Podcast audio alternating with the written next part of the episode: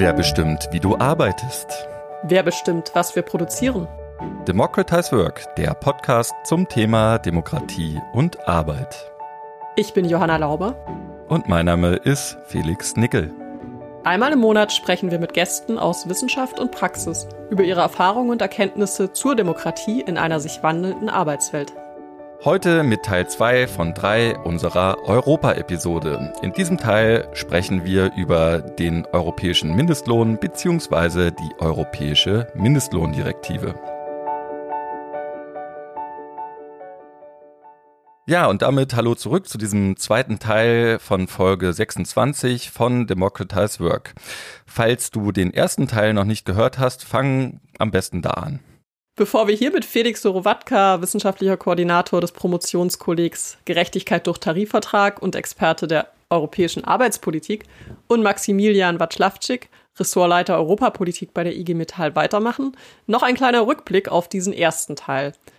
Wir haben über die sogenannte neue europäische Arbeitspolitik gesprochen und da erfahren, was gewerkschaftlich auf EU-Ebene gerade von der IG Metall an Positionen und Projekten angeschoben wird. Aber worum soll es eigentlich heute gehen, Felix? Ja, heute sprechen wir über eine Sache, bei der ich überrascht war, als ich erstmals ähm, davon gehört habe, nämlich, dass wir jetzt eine europäische Mindestlohndirektive haben, also eine neue Regulierung auf europäischer Ebene beschlossen wurde.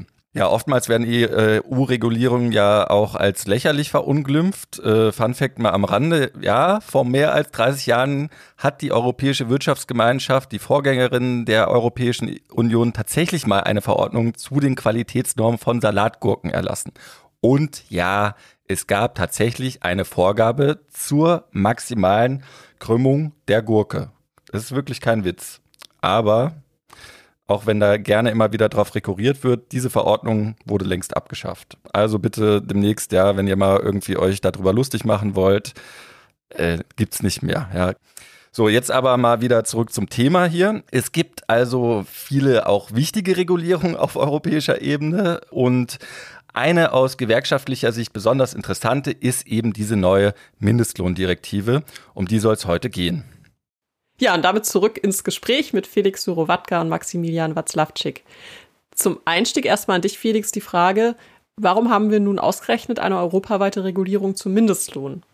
Das hat mich schon überrascht, denn ganz lange galt das Thema Löhne ja als ein Teil der Arbeitspolitik, bei dem sich die Nationalstaaten auf jeden Fall nicht von Brüssel rein regieren lassen wollen.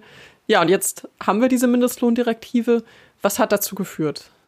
Ich glaube, der erste Punkt ist, die Mindestlohnrichtlinie hat eine historische, einen historischen Vorläufer. Es ist eine lange Forderung der Gewerkschaft. Also eigentlich kann man sagen, vor allem Franzö auch der französischen Gewerkschaft. Bourdieu hat irgendwie in den 90er Jahren mal ein kleines Büchlein geschrieben, wo er die, wo einen europäischen Mindestlohn fordert. Aber wirklich policy-relevant Sie ist mit der europäischen Mindestlohn geworden als eine Gruppe von Gewerkschaftswissenschaftlern oder Arbeit, arbeitnehmernahen Wissenschaftlerinnen um Rainer Bisping sich getroffen haben. Und ich glaube 2004 war das. 2004 das mal publiziert haben wo sie eigentlich wo sie erst wo erstmals der Begriff dieses Kites Indikators das ist ein Indikator der besagt dass 60 Prozent des Medianlohns der Mindestlohn betragen sollte. Das heißt, eine relative Bestimmung der Mindestlohnhöhe in der Europäischen Union,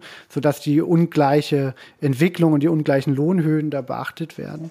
Das ist sozusagen das eine, also diese, diese Idee, dieses Policy-Projekt, das existierte und war in der, Euro, in der europäischen Ebene immer irgendwie relevant, wurde immer eingebracht, auch von den europäischen Gewerkschaften. Und jetzt kommen aber meines Erachtens zwei Punkte hinzu die so ein bisschen über die These des Lernens vielleicht hinausgeht, weil ich glaube nicht daran, dass Institutionen lernen können. Ich glaube, dass es sozusagen schon ganz grundlegend um Kräfteverhältnisse geht. Der erste Punkt ist 2014, 15 ist die Kommission erstmals daran gescheitert, die neue europäische Arbeitspolitik weiterzuführen. Sie haben damals die sogenannten Wettbewerbsräte mittlerweile total vergessen. Aber sie haben die versucht, die durchzusetzen. Sie haben sozusagen versucht, durchzusetzen, Councils auf nationaler Ebene durchzusetzen, die den Tarifpartnern auf der Grundlage einer äh, ökonomischen Analyse Ziele vorschreiben, Lohnziele vorschreiben sollten. Ja?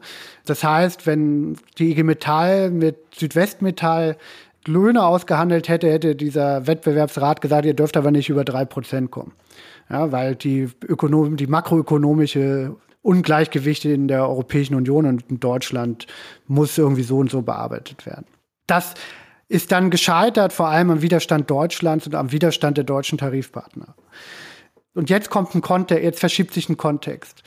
Der Kontext verschiebt sich, dass wir seit Mitte der 2010er Jahre, 2015, 16, 17 sehen, dass sozusagen die Shin-Amerika, wie man das so nennt, Konstellation bricht, zu geopol zunehmend geopolitischen Konflikten kommt, dass es zur Abkopplung der USA kommt durch die damalige Trump-Regierung. Der, der, Weltmarkt verändert sich, wird unübersichtlicher. China macht sein Made, Made in China-Strategie, wo sie sagen, sie wollen eigentlich viel mehr selbst produzieren als sozusagen importieren. Und dann kommt ein dritter Punkt, den wir nicht vergessen dürfen. Wir haben durch die Euro-Krise und deren Bearbeitung ein massives Legitimationsdefizit der Europäischen Union. Den gibt's ja quasi seit, der, seit, seit den Maastricht-Verträgen seit, seit, seit der Post-Maastricht-Krise. Und die ist so vertieft worden, dass es letztendlich um die Frage geht, wird die EU weiter existieren oder nicht? Wir sehen eine faschistische Regierung in Italien. Wir sehen Marine Le Pen in Frankreich, die kurz davor ist, Präsidentin zu werden.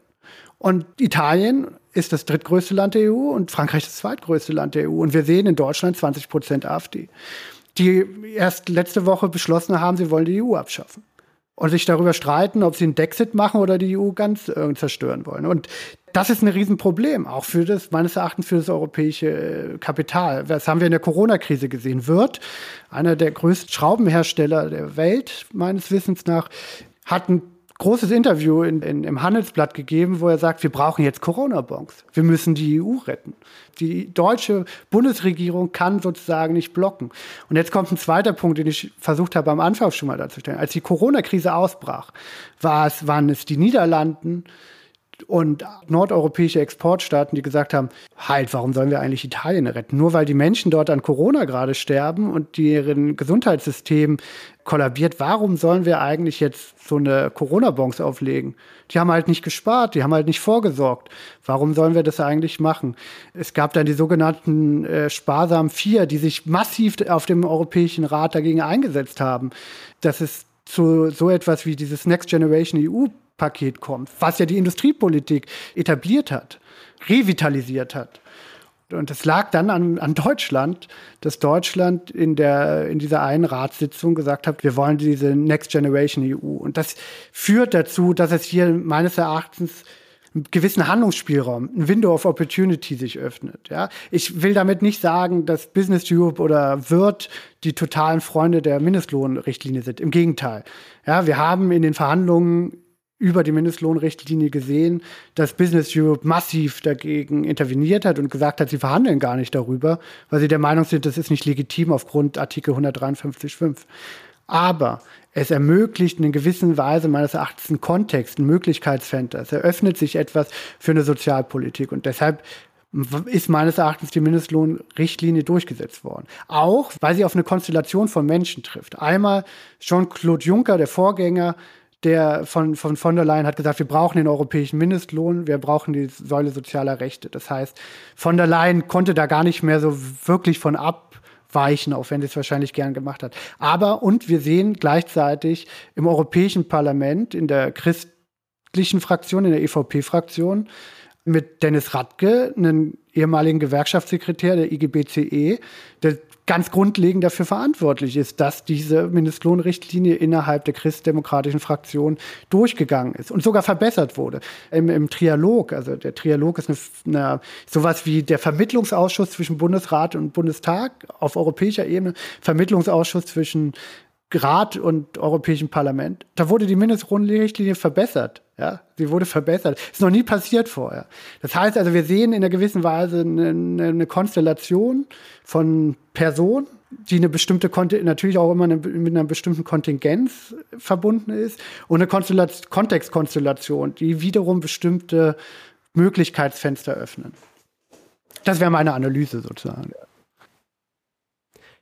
Max, dann an dich die Frage, was könnt ihr als deutsche Industriegewerkschaft mit diesem europäischen Mindestlohn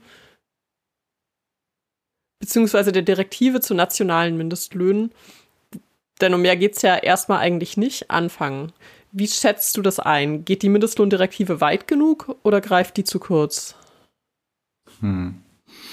Genau, dazu muss man ja sagen, der Felix hat jetzt die sehr gute Konstellation nochmal beschrieben. Ähm, ja, die Grundlage eigentlich für den Erfolg dieser äh, Mindestlohnrichtlinie oder der Verabschiedung dieser Mindestlohnrichtlinie am Ende war. Ähm, es gibt ja sozusagen noch einen Aspekt, sozusagen, der jetzt gerade nicht benannt wurde, und das war eben die Spaltung im, im gewerkschaftlichen Lager. Das waren ja im Wesentlichen Schweden, Dänemark als äh, Teile der Nordics, wo der ganzen Gewerkschaftslandschaft in diesen Ländern, die diesem Projekt der Mindestlohnrichtlinie extrem skeptisch oder feindlich gegenüberstanden und dementsprechend auch äh, entsprechend in unseren europäischen Verbänden äh, so agiert haben und sich so aufgestellt haben. Ja.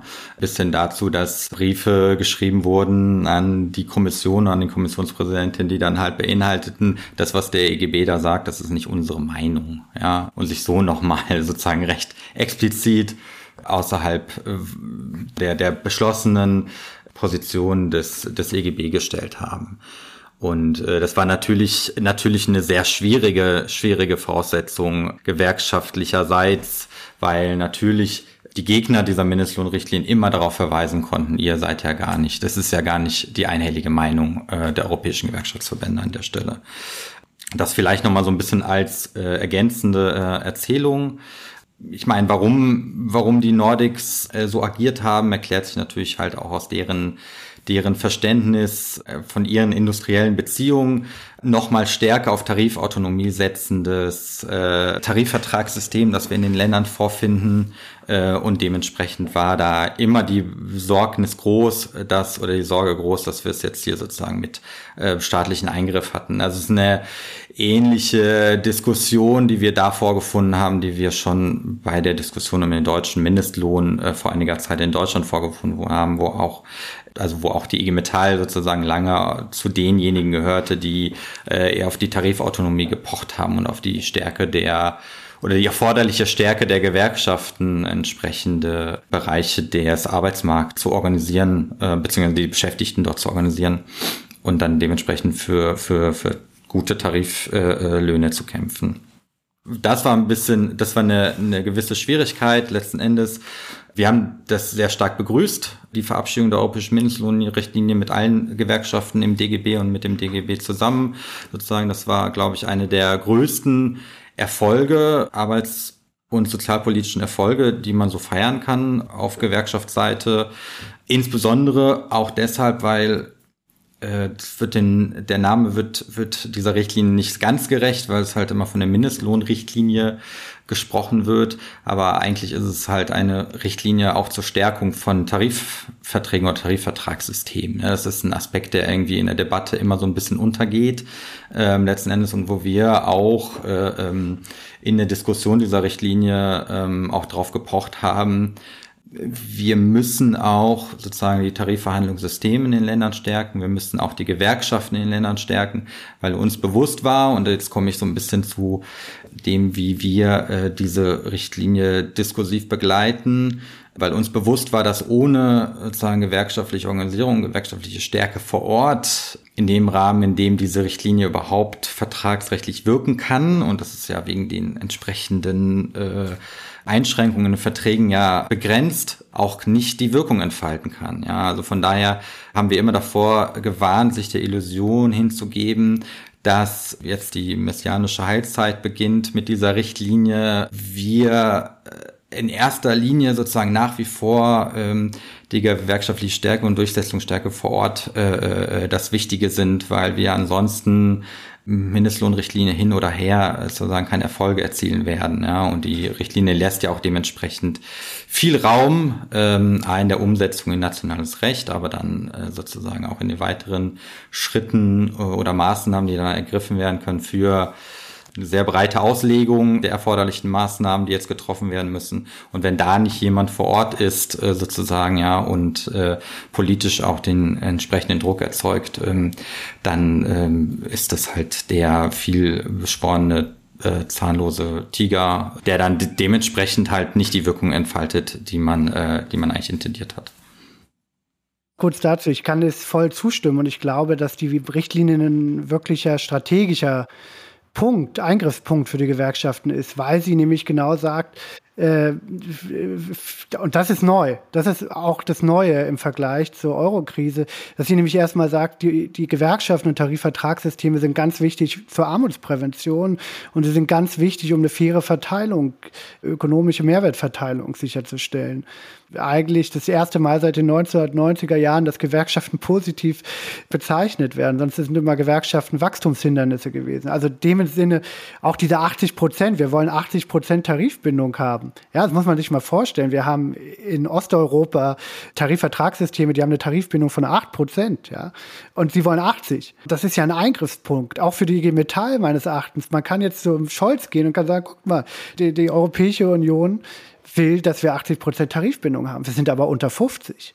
Und wir wollen jetzt dass ihr mal was auflegt. Wir wollen ein, richtiges, ordentliches Bundesvergabegesetz. Wir wollen irgendwie ein Verbot von OT-Mitgliedschaften. Wir wollen äh, eine, eine Stärkung der Allgemeinverbindlichkeit. All das wären Punkte, um die, also wir brauchen ja zum Beispiel die Allgemeinverbindlichkeit, um 80 Prozent zu erreichen. Geht ja nicht anders.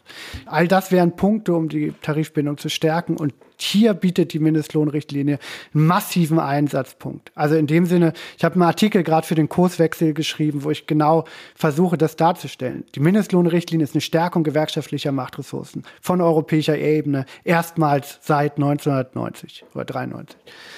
Meine Frage aber an dich ist, und das verstehe ich, also das verstehe ich wirklich nicht, Max. Du hast jetzt Verständnis für die, für die nordeuropäischen Gewerkschaften hier ge gegeben. Ich verstehe es aber nicht, warum sie dagegen sind, weil diese Mindestlohnrichtlinie sagt ja, dass es sich ausschließlich um gesetzliche Mindestlöhne handelt. Und alle, und es niemand gezwungen ist, einen gesetzlichen Mindestlohn einzuführen, der noch, noch keinen hat. Und sie definiert ausschließlich Rahmenbedingungen, wie ein Mindestlohn auf nationaler Ebene aussehen soll als in Deutschland der gesetzliche Mindestlohn eingeführt wurde, seid ihr, seid ihr da auch nicht gezwungen worden, eure tarifvertraglichen Mindestlöhne anzupassen, außer sie lagen drunter. Wo ich mich frage, warum, man muss sich ja vorstellen, Dänemark und Schweden klagen gerade gegen die Mindestlohnrichtlinie. Und im Zweifelsfall wird die Mindestlohnrichtlinie, wie gesagt, der erste, das erste Moment, dass auf europäischer Ebene gewerkschaftliche Machtressourcen gestärkt werden, von den Gewerkschaften selbst, und zwar von den nordeuropäischen Gewerkschaften, kaputt gemacht. Also es ist ja nicht Business Europe, der klagt. Business Europe hatte Klagen ange, aber Klagen tun gerade Dänemark und Schweden. Und zwar auf der Grundlage, lustigerweise, ich glaube, in Dänemark ist es, war es ein linksradikaler Abgeordneter, der das irgendwie äh, beantragt hat im Parlament und in Schweden sind es die Gewerkschaften. Also mir ist es unverständlich. Also wenn du das erklären kannst, ich kann es ausschließlich über die Erfahrung über die Entsenderrichtlinie und die Laval-Urteile mir erklären. Ja, also Urteile, die damals massiv in, in die Gewerkschaften, in die nordischen Gewerkschaftspraxen eingegriffen haben. Aber anders und eine insgesamt eine Skepsis vor der EU, aber sonst.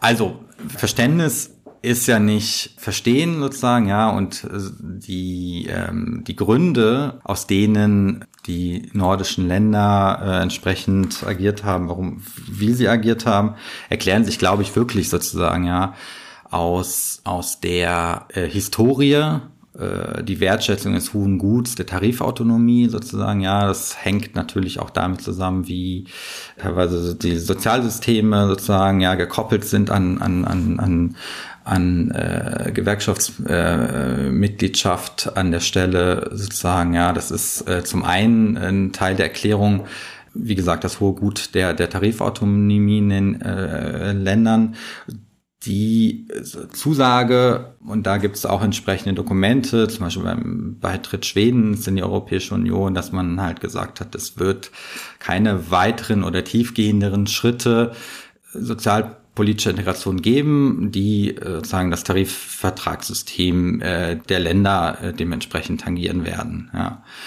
Und dann aber in der Nachfolge sozusagen dann auch nochmal die entsprechenden äh, Urteile des EuGH und da betraf sozusagen der, du hast gerade den Fall Laval genannt, ähm, war halt ein lettisches Unternehmen, das halt Arbeiter auf eine schwedische Baustelle, genauso war es, auf eine schwedische Baustelle entsandte, denen aber weniger als den den ihnen in Schweden halt gesetzlich vorgeschriebene Mindestlohn zahlte. So. Und das hat halt die schwedischen Gewerkschaften damals dazu bewegt, rechtliche Schritte einzuleiten.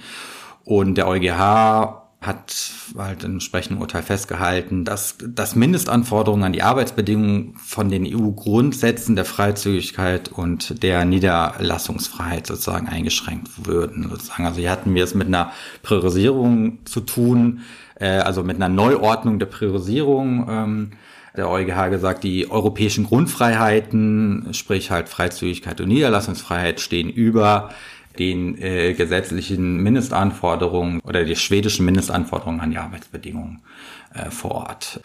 Und das war, äh, glaube ich, nochmal so ein Schockmoment für die schwedischen Gewerkschaften an der Stelle.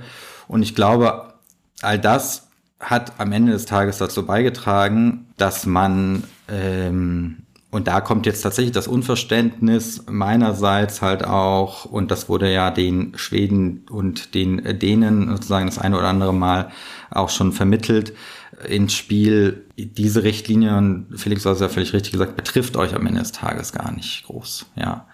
Aber ich glaube, und ne, jetzt das Verstehen, ähm, es ist eben die Historie und das hohe Gut der Tarifautonomie, dass man sozusagen diese Richtlinie als eine Art Türöffner oder Präzedenzfall oder was auch immer für sozusagen weitere lohnpolitische Regulierung auf europäischer Ebene äh, gesehen hat und dem einfach sozusagen einen Regel vorschieben wollte. Ja, und es eher sozusagen ein, eine grundsätzliche Kritik oder oder oder das äh, die die Ablehnung äh, der Mindestlohnrichtlinie einer grundsätzlichen Kritik entsprang, als jetzt einer, die sich tatsächlich auf die einzelnen Inhalte und die ähm, äh, Ausgestaltung äh, der der einzelnen äh, Artikel der der der Richtlinie bezogen hat und so lief am Ende äh, die Debatte sozusagen in meiner Wahrnehmung immer etwas aneinander vorbei. Ja, dann machen wir auch hier erstmal einen kleinen Zwischenstopp. Ich bin auf jeden Fall gespannt, wie auch dieser Rechtsstreit, der jetzt ansteht, ausgeht. Ich hoffe natürlich, dass die Mindestlohndirektive nicht gekippt wird und schon gar nicht, weil ähm, ja, Gewerkschaften gegen sie geklagt haben. Das wäre ja wirklich schlecht, gerade weil sie ja, wie du Felix ja auch ausgeführt hast, ein Ansatzpunkt für Gewerkschaften bei ihren vielen unterschiedlichen Kämpfen sein kann. Ich glaube auch, dass äh, nur ein soziales Europa, ein solidarisches Europa Zukunft hat und diese Direktive ist ja zumindest schon mal ein Ansatzpunkt für die Seite der Arbeiten und ihrer Gewerkschaften, um Europa eben als ja, progressive Kraft auch wieder nach vorne zu bringen. Schauen wir mal, wie es da so weitergeht. Ja, und dieser Podcast geht nächste Woche mit dem sage und schreibe dritten Teil unserer dreiteiligen Europa-Episode weiter. Wahnsinnsüberleitung, oder? Ja, top nice. Johanna, worum wird's gehen? Schieß los.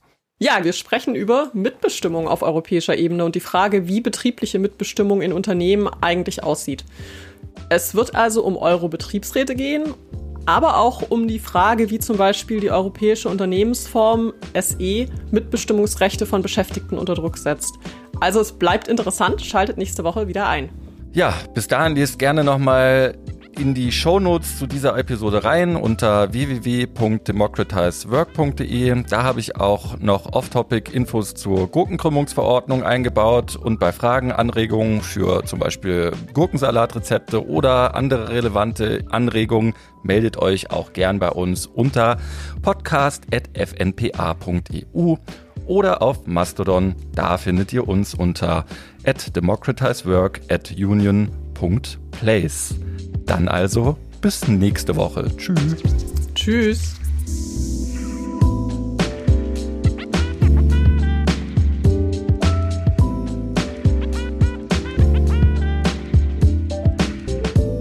Democratize Work ist ein Podcast des Forum Neue Politik der Arbeit und der Kooperationsstelle Wissenschaft und Arbeitswelt der TU Berlin.